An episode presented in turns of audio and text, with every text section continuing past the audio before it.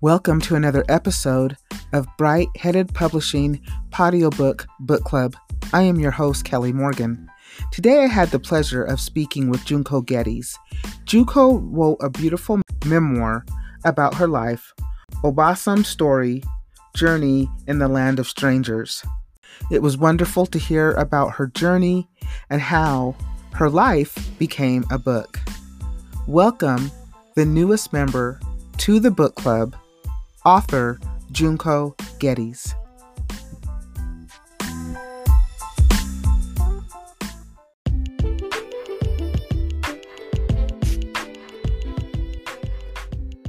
Junko, thank you so much for being on the podcast with me today and being um, a member of the book club. How are you? Well, thank you. And thank you so much for having me. Oh, you're very welcome. I'm very excited to speak with you. I had a chance to to look at your book. Now, your book is nonfiction. Yes, it is life of my mem- memoir. So memoir. Okay. Yes. Great. And I've got lots of questions, but before we get into that, how did you decide that you were going to publish this book? What made you decide to publish?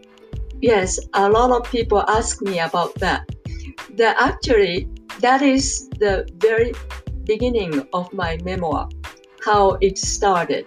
It started with my then five-year-old grandson's question, you know, and uh, my grandson was about five. We were playing cards with, you know, and then all of a sudden, in the middle of the game, he looked at me and he, he said, Oba-chan, you came from Japan, right? You know, it was just out of blue. That question was really, you know, and it really struck me that uh, that's true. None of my daughter nor my son, of course, my grandchildren, they know about my life in Japan. You know, I had a really happy, active life in Japan, and uh, I never mentioned, you know, so I decided to write my memoir for my family at the beginning. Then, uh, in the middle of writing, I realized, my gosh, you know, I've gone through so much, and uh, I conquered so many obst- obstacles. And I thought maybe my experience might help other immigrants, you know, women, and uh, not just uh, immigrants, women who went, went through breast cancer and uh, divorce, my struggle, and how, how I, you know, came out of my darkest time of my life.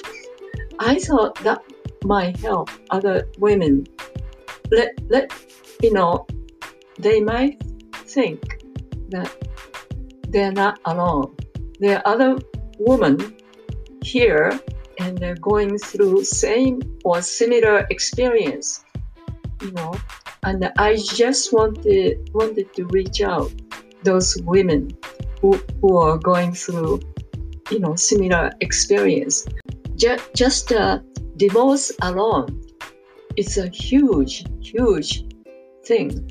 And to me, it's I fought cancer and divorce and so many obst- obstacles, you know.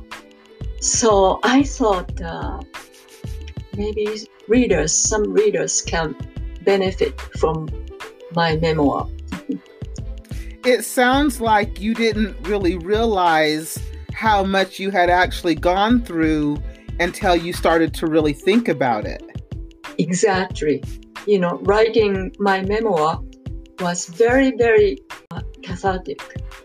You know, it, it really helped me. And uh, going back my past and uh, thought about things I've been forgotten for ages. I had never visited that part of memory, you know, and uh, I went back and uh, thought about it, and uh, it really helped me a lot. It was very therapeutic. It sounds like it. So, when you decided to write the memoir and get it published, did you find that that process was a little more difficult than you thought it would be? I don't know if it was more difficult. I didn't. I never expected it to be easy, you know. And uh, but I, my my father published a book, his wartime memory, and uh, he was lucky. His, anyways, somebody helped me. Somebody was w- with him and uh, helped me, you know, to publish. Uh, I did. I did not have any anybody like that, so it was hard. But I did my own uh, studying. I I attended a kind of a conference, authors conference once, and uh, there I got a lot of information, and uh, from that I started to look for publisher, you know. So, but the thing is, you just have to, you have to do your own search. You really have to understand what you really want. That is a major beginning, you know, starting point. You have to know really what you want, what you're looking for. In that case, I knew what I really wanted to, you know, uh, publish. And uh, because I wanted to reach out worldwide, really bigger world, not just uh, North America, you know. And uh, so I wanted to publish my book through big, you know, well-known publishers, and I chose Barnes and Noble and Amazon and uh, I self-published my, you know, autobiography, and I was so lucky to find my self-publisher. So. Yeah, it can be a it can be a, a very daunting and challenging thing to try to take your manuscript and turn it into a book um, because there is so much information out there. You're right. You really have to do your own research and really figure out what you want to do. Exactly.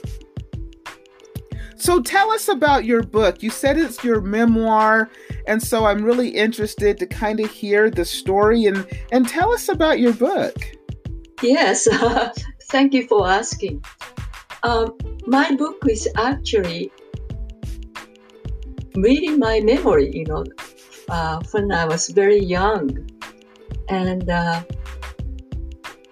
thing is, when I I was born, war just ended. You know, 1944, World War II just ended. So Japan was in chaotic state. It wasn't the society now, you know, it, it was really, really chaotic and uh, uh, so many homeless people. You know, I, I grew up seeing homeless people sleeping, sleeping on the sidewalks or, you know, park benches. And uh, was like uh, my uncle, actually, my my mother's youngest uncle he came back from the service and he just disappeared. And which was very common thing in the in that time of you know in japan. Young men couldn't find any jobs and disappeared. And many committed suicide. So my my father he was an officer at the wartime. He served in Manchuria China. And uh, well, I really have to go back to my book. It's uh, there's a lot to cover, but uh, to make a long story short, my father, right immediately after the war, he was shunned from the society because he was high-ranking officer, and the Japanese government prohibited officers holding any uh, public jobs, you know. And uh, my my father, he wasn't uh, trained as a biz- businessman or merchant or anything. He was he was ideal idealist, and he wanted to become a lawyer. You know, after the war, he want so he studied the law and he wanted to become a lawyer. So he has no business, business sense and uh, training. All of a sudden, he had to look for a job and he had no idea what to find. So, and the society just wouldn't hire him. And we were a family of eight five children and my father's sister. So we're eight of us, no income. And uh, we sold a big mansion that belonged to my aunts, uh, adapt, adoptive, adoptive uh, father, who was well-known architect, and they're very wealthy at that time. But uh, that money sold house just disappeared. You know, we eight of us ate that money, you know, literally. And so it was very, very difficult.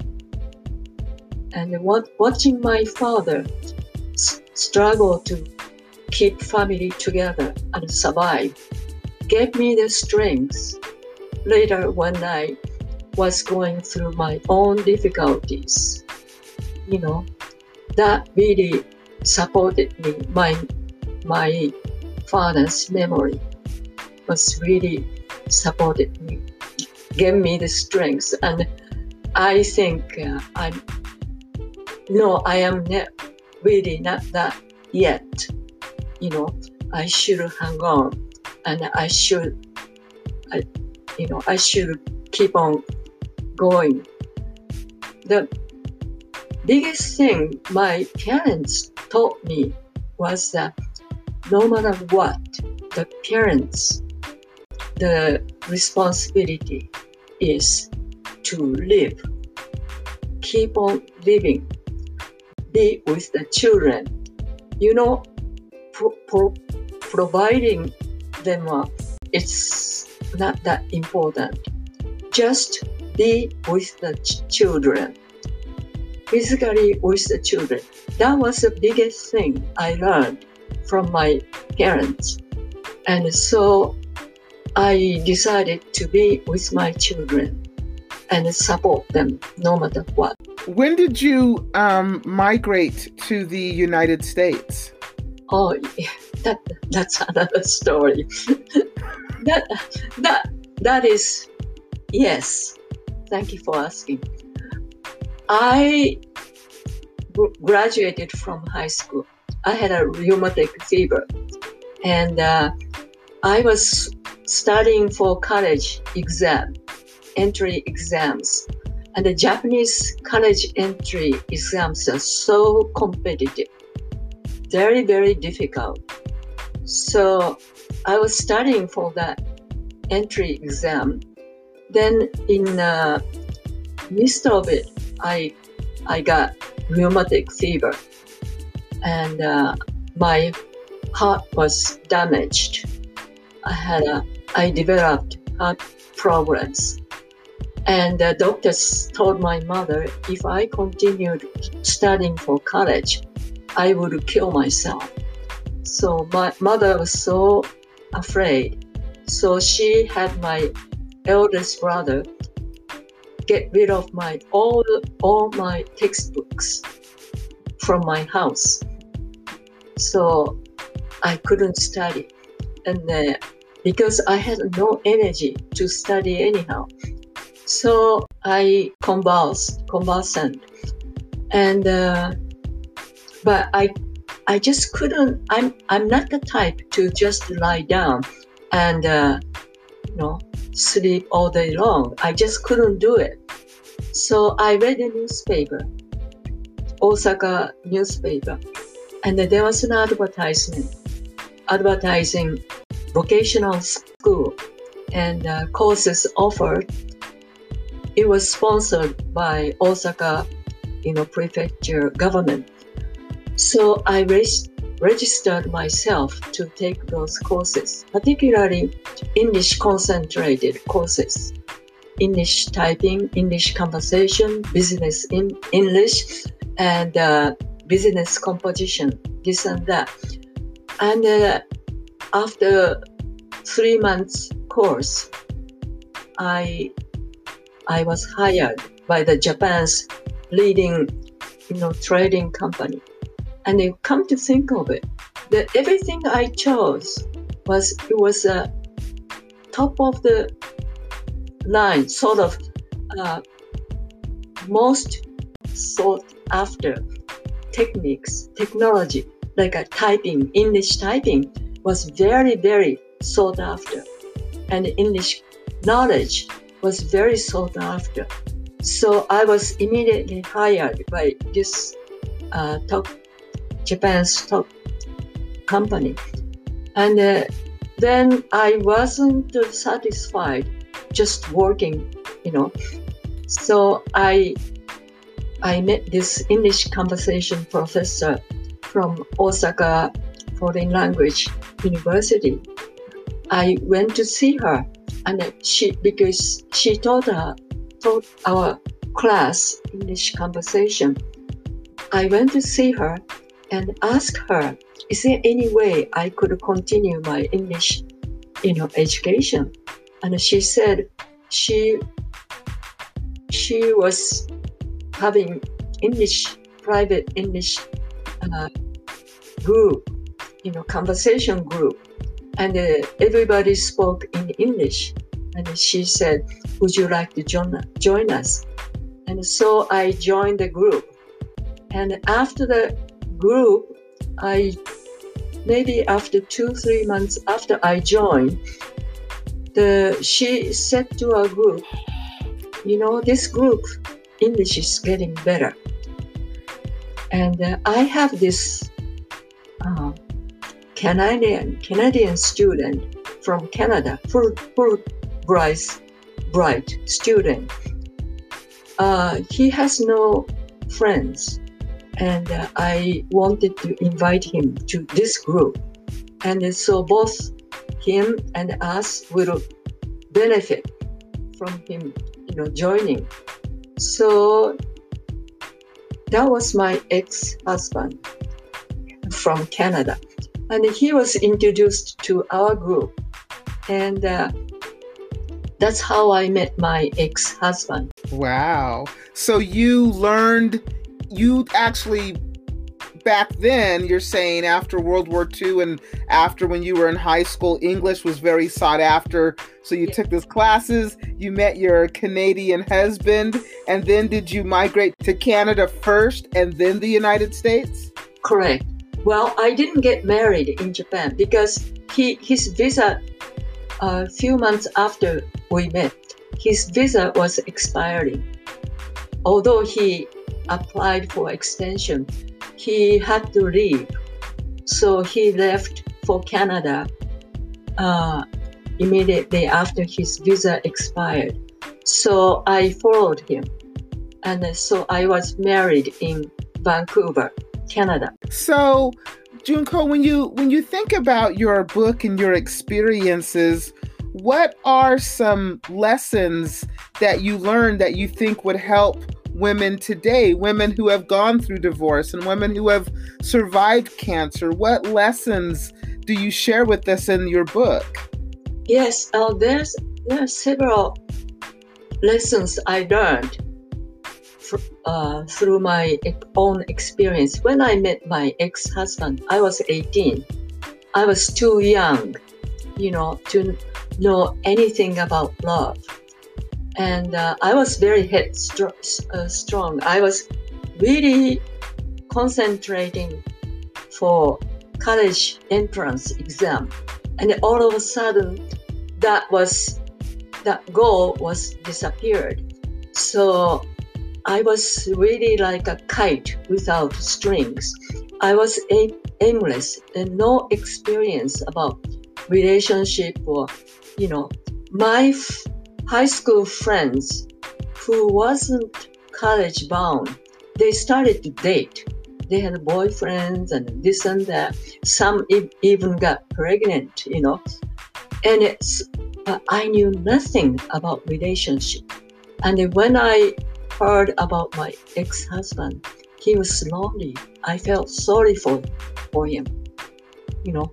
And he, before he went back to Canada, I wanted him to be happy while he was in Japan. And he took my, you know, gesture as my love. And I didn't know what I was doing. I, I had no idea what I was getting into. So, but now I know sympathy is not love. That's for sure. Sympathy is not love. That's one big uh, lesson. I really think uh, when you are a teenager, date, go out and date and meet meet boys and uh, fall, fall in love. You know, I never did that, and that was my biggest biggest mistake fall in love and have fun and uh, it's okay you know it is okay, uh, okay to fall in love. Sometimes you might get pregnant but passion, experience of passion love is very important. I never had, had it. You know i never had that experience. Even today you've never had that experience. Well sort of, but uh, I was hurt. I I really, yeah. That's another story. well, your book sounds wonderful, and, and I agree with you. Sympathy is not love, although it can be very easy to get the two confused, especially yeah. when you're young and you don't really understand right. everything. So I, I can definitely relate to that. What about the lessons that you learned with with beating cancer? What lessons can you share with us there? Well, that that is I had a cancer when I was I was in Japan. My ex-husband was a professor and he had a sabbatical leave. So he was doing research in Japan. And uh, my children was were very young. My son was like uh, one and a half. My daughter was just turned four, something like that. And uh, very young, my cancer was diagnosed in Japan. And uh, before I had a cancer in in Canada, I read two books written by cancer survivors. And then I had no I had not cancer at all, but I was just curious. So I read two books. One was written by a woman survivor, and then one was another written by a man.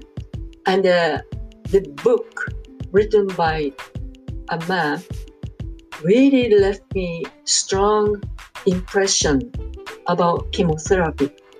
This was written by a very athletic uh, man about mid 40s. He was diagnosed with cancer. And at that time, he weighed oh, over 250 pounds. You know, but very athletic, strong built man. He went through chemotherapy. He, in the book, he said he had no energy. He was crawling on the floor crawling to the bathroom, hugging toilet bowl, and you know vomiting and sobbing and he lost weight so much weight. He had no strength at all. And uh, finally luckily he beat, cancer. But when he beat his cancer he was reduced to like 135 pounds. Wow it's a big difference yes at that time when I read the book, I weighed less than 100 pounds. I was like a 90 pounds or something like that. And I thought, wow, this man lost all, more than all of me, you know, and that left strong impression in me about cancer chemotherapy and radiotherapy. And I thought, when I get cancer, if I get cancer, I will re- refuse therapies. what do you know? I was diagnosed with cancer. And when I was going to be discharged from, from the hospital, I had an interview with my surgeon. And uh, he gave me a kind of piece of paper. He said, This is your therapy, you know, the chemo and the radi- radiotherapy schedule. And it says radiotherapy, blood test, uh, you know, this and that. And uh, I just felt chill down my back. And uh, so, you know, in Japan, it's not patients never questioned doc- doctors. Doctors was uh, just like a gods you know. So, but I look at my doctor and say, Doctor, I, I'm sorry to ask you this question. Is there any assurance these therapies would cure my cancer? And uh, he was a very young doctor.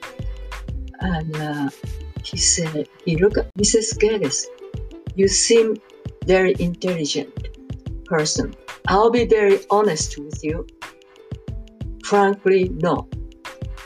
There's no guarantee of these therapies will cure your cancer.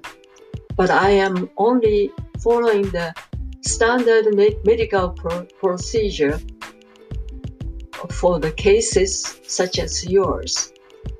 You know, and uh, when I heard his answer, I I just felt so relieved he was so honest with me. So I thanked him. In that case, doctor, I will refuse the, you know, all the treatments altogether. And I know what I am doing, exactly what I'm doing. And I, I'll take full responsibility of my decisions. And the doctor accepted my decision. I was so pleased, you know. He accepted my what I decided on. So when I went home, my husband asked, "So what did you, what did you, did the interview go?" And I told him what I decided. You know, refuse therapies and stuff. He looked shocked. He looked at me just as though he never seen me before you know, and uh, he he was angry. He was very very angry with me. But uh, you know, I have I told him I know what I'm doing, and I'll get I don't know how many days, months, years, uh, pain free, you know, healthy day, days I have. But I just wanted to be with my children. They're so young. And my son, if I died, he wouldn't remember me. And I didn't want them to remember me as crawling on the floor, sobbing, vomiting, crying, or always sick. I didn't want my children to remember me, you know, like that. So I decided to have healthy, happy memories with my kids. that's how I decided to do. And I played with my kids. I had a good time with them. Then by the time I know, days gone by without pain or anything. Of course, I went to see my uh, doctor after I my husband's tenure ended, and after we came back to Canada, and he came back to his teaching.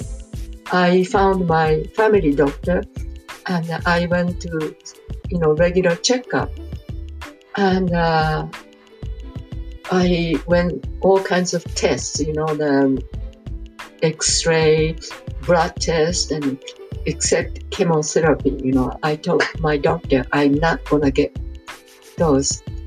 So I was, I was safe. It was life-saving decisions. I just I realized. So playing, so you actually refusing chemo and just deciding just to kind of live your life and spend your time with your children yes. really is what saved your life. Probably because I did not dwell in my, you know, fate. You know, I didn't feel sorry for myself or anything. I, I never thought about cancer at all. I threw away, you know, that thought and I just decided to concentrate on my children, having good time with them. So I played street hockey with my son and his neighborhood friends. They came knock on the door, you know, and uh, they asked me to play goalie because nobody wanted to play goalie. So I wrapped my cardboard uh, paper wrapped around my shins and taped it and uh, I played goalie until the, my kids' shots got too hard and my shins are getting black and blue. I, I couldn't take that anymore. So I said, no, I'm sorry. I can't do it anymore, you know. But uh, they're getting, you know. Uh, but if you would have had the chemo, you wouldn't have been able to play goalie. Exactly. So, I mean, I guess the lesson was is that you just decided not to accept the cancer diagnosis and just go spend that time with your children. Right. And actually play with them. And you made probably some fantastic memories, I'm sure. Oh, I have so many good memories with my children. Sure. You know, and uh, I was glad I was able to be with them when the, they were young. You know, my son told me, came home is I quit school, you know. I said, What happened? He was in the kindergarten, he was like four, and he was so, so full of emotion. And a little child, you know, when he was very upset, couldn't explain, explain himself, you know, and he was breathing hard, his nostrils, uh, you know, all, all, wide open, breathing hard, he couldn't tell me, you know. And I was glad I was there, you know. Next day, I took him to went school with with him and uh, spoke with the principal. My son refuses to go to school. I just would, would like to find out why. And uh, you know, I found out why. It was such a little thing. My son is a very, very proud boy when he was very young, very proud, even now, you know. Anyways, apparently he spilled something, juice or something during the, you know, snack time. And he was so, so embarrassed. He was so embarrassed. And he couldn't go to school next day. Little child, you know, little thing is huge. It's way way so huge, and he's and uh, when I went back to his classroom with uh, vice president principal, and the kids saw my son and oh, Carl is here. Come on, Carl, let's play. And he, my son said, oh, oh, and he walked walk, walked in the class, and he started to play. And the vice president principal asked the homeroom teacher, what, what happened? And the teacher, teacher had no idea. And uh, is anything happened yesterday? And she said, yeah, one thing I can remember is Carl spilled juice on the table and it spilled on the floor, you know. So I went, you know, wipe the floor and the table and stuff. And Carl, felt so guilty, embarrassed. And I said, oh my goodness. And then coming back home, I was so, so I thankful I was with him. You know, there are so many incidents like that. Many, many times as I was glad I was with my children. It sounds like you made the right decision. I'm so glad that you were able to um, come on the podcast and share the book. Tell us again what the name of the book is. It's Obaachan's story. Obaachan means grandmother in Japanese. And, and where is it available? Uh, Amazon, Barnes and Noble, and it, as a matter of fact, if you query my name, Junko Geddes, my books will appear, come up. I don't know how many, many, many links now. It's been so, sold in Europe and uh, Australia, New Zealand, and uh, Asia, and uh, England, England, all over. You know, it's but it's not selling that much, but uh, you know, it's out there. Well, congratulations that it is selling all over the world. It is worldwide, and that's that's a feat in itself. You know, when you self-publish, it it can be very challenging to market the book and get it out there. Um, you know, that can be the that can be the toughest part of of self-publishing and being an author, which is why, you know, we have the podcast. So hopefully, you know, the podcast will be able to help you sell books as well. I'm so happy that you came onto the podcast. I will make sure that the links are available in the podcast description so that when people go to find the book, they will be able to find it. Is this your only book, Junko? Do you think you oh, yes. are going to? It, it, you're gonna? Are you? Well, I am thinking of writing something else, but I haven't really started yet. But I have an idea. I have a this uh, dream of writing, you know, and uh, so who knows?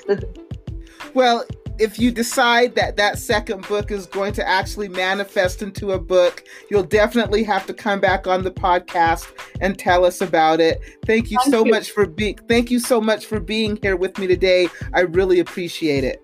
Oh, thank you so much.